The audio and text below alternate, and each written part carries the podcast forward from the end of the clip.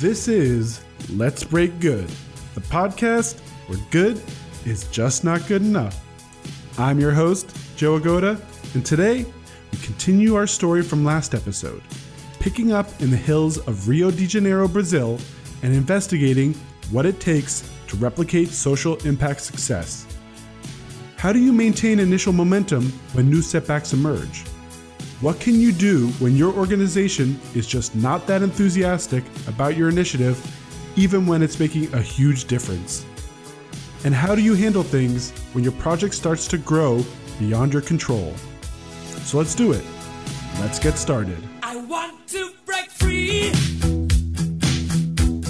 I want to break free. I want to break free from. Now, before we get going, if you haven't listened to episode 4, go check it out. We cover in detail how young people overcame long standing tension with their local police force and government officials to mobilize action on deadly disaster risks. In spite of technical challenges and what seemed like an impossible task, the project created incredible positive impact in their neighborhood. And with the proof of success, it was time to see could we scale up? And here's what happened next. When you're going to scale, you need to take your time.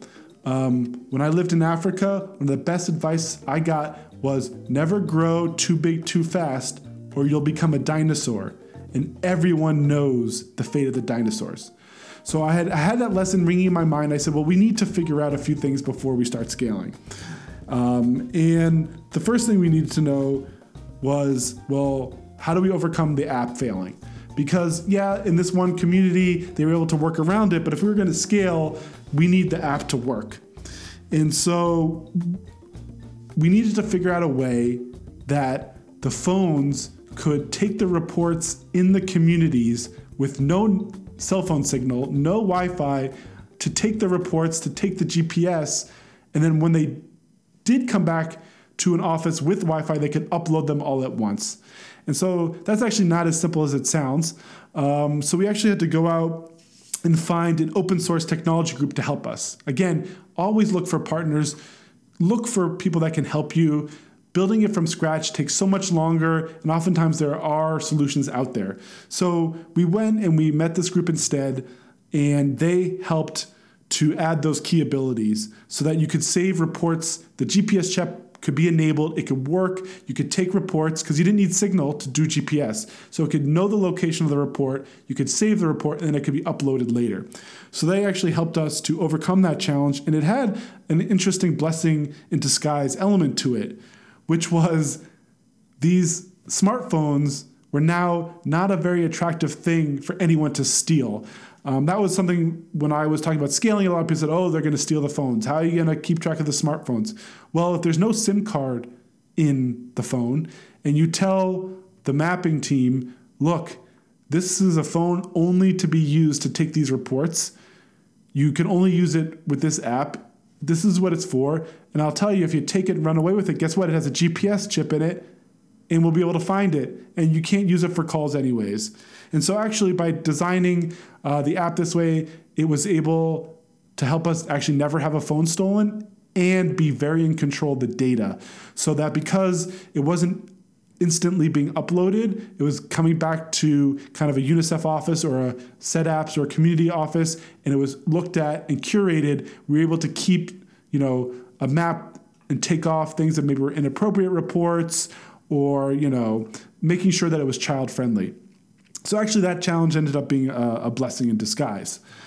Um, so that was one of the scaling problems. The other scaling problem was about the number of reports that were coming up on the map. So, you know, once we had the app working, we tested in a few more communities, and what we found was that it was easy to get the community to act on those first few small bites of the apple. So, the Uga Uga bridges, the things that were obvious, like eyesores that you know people knew about and all kind of agreed, like, yeah, this has been bad for a long time. We need to do something about it. Those were easy fixes. What happened was after those were taken off the map, they were left with things that were a little bit harder, a little bit more challenging to get the community to figure out how can we fix this. But I think because you know, again, the quick wins we had had, the early wins, and I think this is an, another important point to, to, to really emphasize here, is that we started with a few things that we were able to change quickly and that everyone agreed on, and we knew the direct way to fix it. You know, like like at that first meeting, there were many of ideas of things we could do, but we decided just to prioritize the most important ones and tackle those first. So in the communities like Prazeres, where the infrastructure risks and the most deadly things had already been taken on and fixed, the young people had a new thing that they said this is the most important one that's next. It's the litter and pollution in our community. They said before this mapping, we would walk around and we would see trash everywhere, but you know, that's just the way it was. You know, we can't do anything about it. I would throw my trash on the ground. But they said since we started doing this mapping and we started changing certain things in the community, this is the next big one. We need to fix the, our trash problem. And I remember that the young people came came up and they said, "All right, government, police, this is what we want you to do next. The trash." And the community and police force looked over at the young people, you know, and they came back and they said, uh uh-uh, uh, we are not coming and picking up your trash after you. Yes, the infrastructure, that's our mandate. The sanitation, the standing water that pose public health risks, that's our mandate. The trash that is being thrown all over the ground in your community is a neighborhood problem that needs to be taken on by the neighborhood. And this is where the young people, again, kind of that fresh perspective, that motivation. You know, the, you, who are your change agents? It's such an important question in your project. Who are your change agents? And the young people with their community and the leaders in their community came together and said, okay, you know what? They're right. The police, in this case, they're right. So they decided they were going to mobilize a project called Recalação, which means recycling in Portuguese. And they came and they said, hey, can we use this mapping technology to put points on the map where we want trash bins? Because we think if we could put trash bins in strategic locations, it will help people to keep it clean. And we went back to the government. We said, well, if they put points on the map where they want trash bins. Will you consider it? And they said, yeah. You know, if they listen to us and they understand that they have to pick up the trash and put it in the trash bin, then we can come up with some new collection spots. And that was amazing because originally in my mind, the map was going to be something for reporting risks. But now, here they were using the map for something totally different. They were putting something positive on the map. And then they said, okay, we put up the trash bins, but we need to do a community event so everyone knows about it. So they took that place where they had cleaned up the uh, cleaned up the trash, where kids like to play, and they said, we're going to have a community revitalization day here, where we're going to build a playground, we're going to plant new uh, vegetation, some new plants, and we're going to tell everyone about the trash bins. And it was incredible. So they decided to hold that event, put it on the map, and lo and behold, it, that project started taking on a life, life of its own and started spreading across different areas of Brazil and different favelas. So at this point, this project is amazing. And I'm thinking, well, maybe we could bring this to more communities. These young people in, in, in Rio you know, using this aerial mapping and this mobile mapping, they're onto something. I think we should try to spread this to new places. And um, I think my lesson here was that just because you are excited about something doesn't mean your organization will be. Because I was in New York and I had all these pictures and stories, and I said, Look. And they said, Oh, that's nice, Joe. And I said, And it's because of this whole mapping thing. We should train more young people in other countries to be mappers. And I was like, oh, this is a great idea. They're going to love it. And they said, huh? You think young people want to be mappers? I don't think so. Um, they want to be bloggers. They want to be, you know, radio hosts. They want to do social media. They want to do videos. But the last thing that we think young people want to do are be mappers. So I hit a wall because, you know, I needed more budget and I needed more buy in from my organization now if I wanted to see this project take it to the next level. And that's when I went back to another strategy that I think is really, really good for when you want to advance your breaking good project inside your organization. Let the beneficiaries be the voice. Because I had done a pitch session where I said, look, look what we've done in Brazil. I think young people want to be mappers. Will you buy into this? And everyone's like, no. But I didn't want to give up. When you're breaking good, you don't give up. So what I did was I thought, no, I think young people do want to be mappers, but I got to prove that. So I went to the UNICEF social media team and I said, hey, you know, I had I had some friends there and I said, hey, can you help me out? I want you to put up a one post for me, just one post. You know, UNICEF has a lot of followers. And I said, I only need one post. And the post will be so you think you can map, calling all young people who want to put their neighborhoods on the map and advocate for change. And I had a little link that said, if you're interested and you're young people, you know, you're a young person, sign up and we're going to help you to be a mapper. So all it took was one Facebook post, one tweet, and I had hundreds of applications of young people from around the world who said, Yeah, I want to be a mapper. I want to put my community on the map. I want to take on, you know, longstanding challenges. And so what I did was I picked, I think, about 40 of them. I had to sift through it. You know, when you have a breakthrough like this, the only hardship is then you got to put in the time. And no one is going to thank you for this time. No one is going to recognize you. But this is, you know, when you're breaking good, this is actually also, you know, the fun of it is I got to look up all these people that in all these different countries that wanted to be mappers. I selected a few of them and I had them put a report up on the map. So then I did another pitch session. I called the team together. I got some of the people that could fund it in the room, and I said, So you think young people want to be mappers? Well, let me show you something.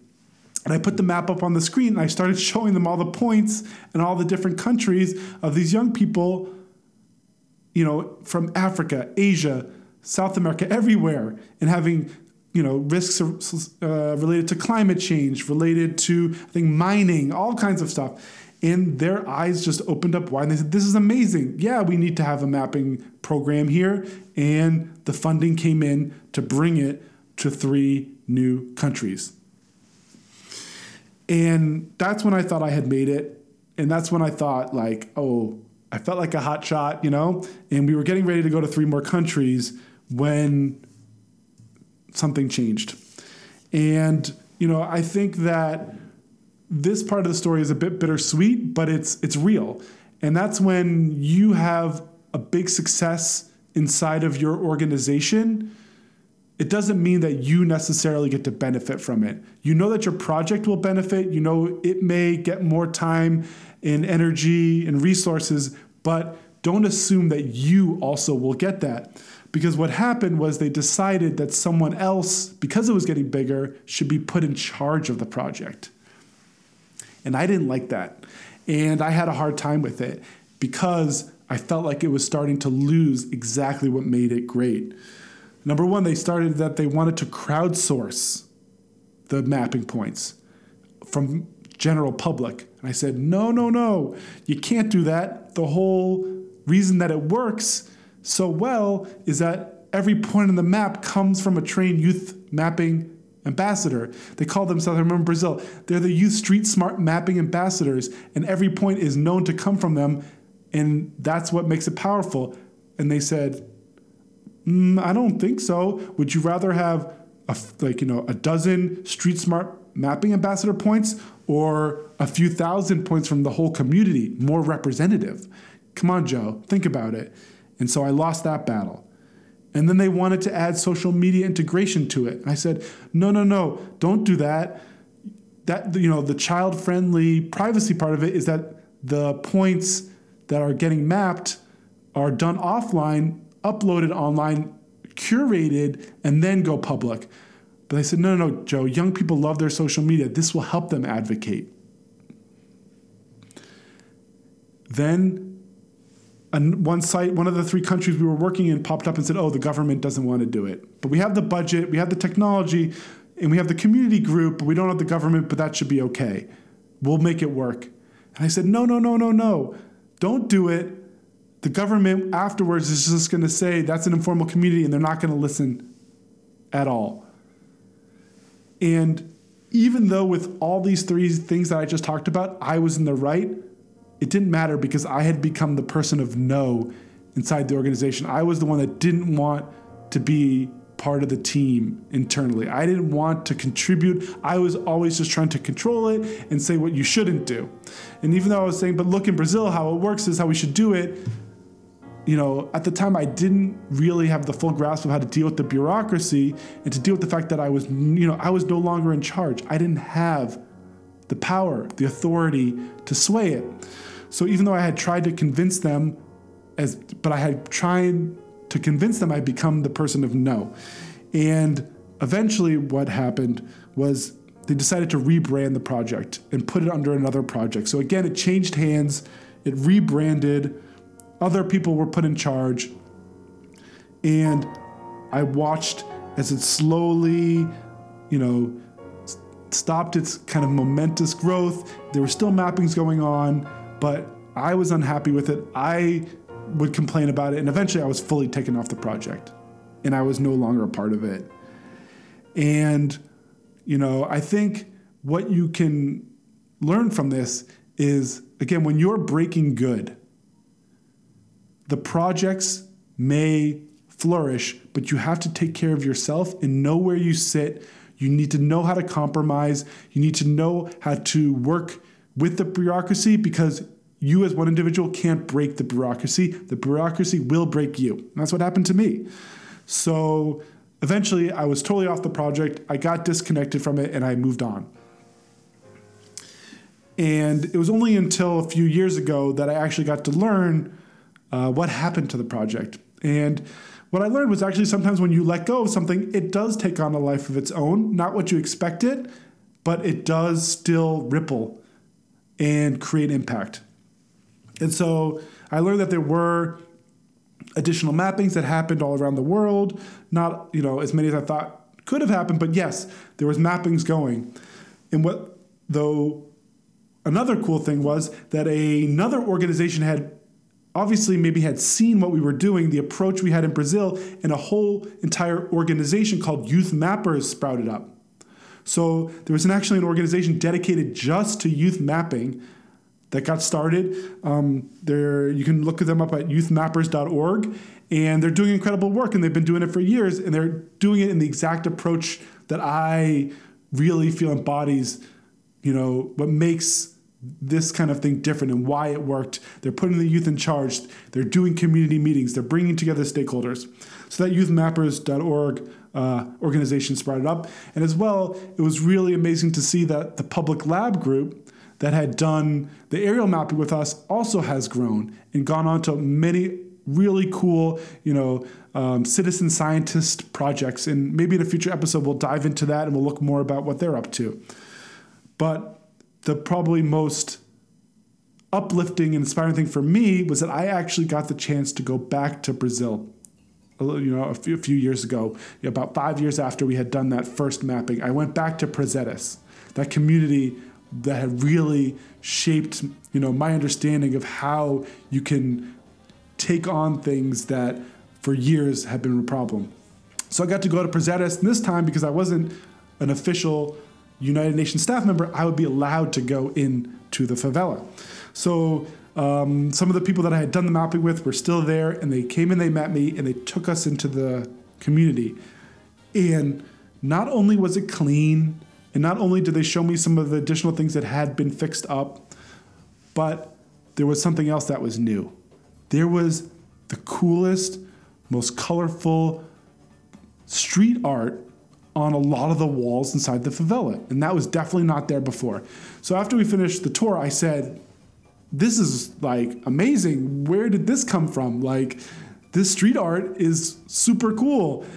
And they said, Yeah. So what happened with that was that once we had, you know, had our recycling system and we fixed all the problems and the community was thriving, there was one last thing that was bugging everyone.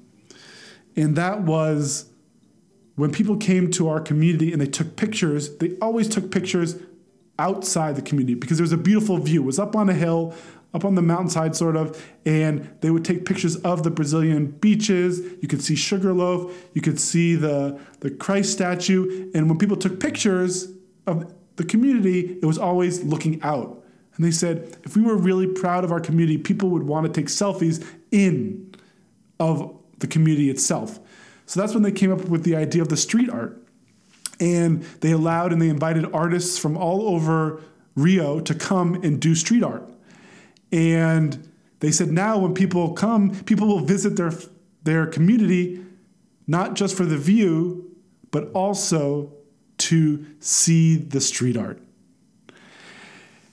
And that is just, I think, brings us to the end of the story and is a moment where we can reflect about what you can take away and what you can, you know, use from the story if you're trying to break good and you're taking on these massive problems that maybe have been around for years and there's apathy and you feel like no one's listening and it's frustrating um, you know here are some of the things that we can take away from the story that you can apply. Number one I would say is that it takes a collaborative effort. You have, don't think you can build every element of your project by yourself. Go out there, see who else is doing it, and build collaborative partnerships. You know, if you have an idea for a tech, don't go and try to find coders to build it brand new. Go see what is out there. Um, I would have never found, you know, that public lab group that was doing that really cool aerial mapping if I had tried to figure it out myself. So number one, I would say is that build collaborative, you know, partners because then you have a real force and you have a whole resourceful network that you're going to use to take on these big problems. Next, I would say make it fun. You have to have something in your project that's enjoyable, something that people like to do. Um, again, when people get started, I think there's this like seriousness that, which I understand. You're taking on really big, serious problems. You might be talking about life and death situations. You might be talking about people who are in poverty, living on like very few dollars per day. But when you come there, you need to not say, "Oh, I'm gonna," you know, "Oh, I'm gonna help them." You need to say, "How will I work together and if you have something fun, something uplifting, something enjoyable, then they're going to come out and they're going to want to work with you and they're going to want to do it long term. So making it fun is really, really important. Um, another uh, tip that I would take away from this story is eating the apple one bite at a time. Rome wasn't built in a day, that's what they say. And I think oftentimes when we look at huge problems, we think, oh, we need to have huge solutions, really complex, really big, really bold. And yes, I think you you know you do have to consider how will you scale. And from the story you heard, there were a number of things we had to overcome to scale. But you need to start small and you need to be actionable. Um, the whole magical element, I think, of the youth mapping was that it was not about putting as many things on the map as possible. It was about putting agreed upon things on the map and getting that map with those points to the right person with the right resources and the right mandate to make the change. So when you're looking at a huge mountain, you know, it doesn't necessarily mean you have to go build your own mountain right away to try to take on the problem. Start small, take it step by step, and be as actionable as possible. Now, the last takeaway for this story is about being community driven. I would say the number one most important group in this whole story, other than the young people, was SEDAPS. SEDAPS was that community organization. No, they weren't mapping specialists. No, they weren't tech specialists. No, they weren't even disaster risk specialists. But what they did have was the trust of the community. They knew who the young people were. They had already been working with them, already been, you know, training and educating them, and they were in the community for years, and they were set to be there for many more years. If we did not have SEDAPs, it would have never have run. And I think that's an oversight sometimes people make when they get started is they they look past that local group. Oh, yeah, they do. They don't do what we need. But if they're known and they're embedded, you need them as your partner because without them, you won't get anywhere. So that's it. That's today's story on Let's Break Good. Um, I hope you've enjoyed uh, the tale of the street smart mapping ambassadors. And now maybe you're ready to go out and take on the next step in your project.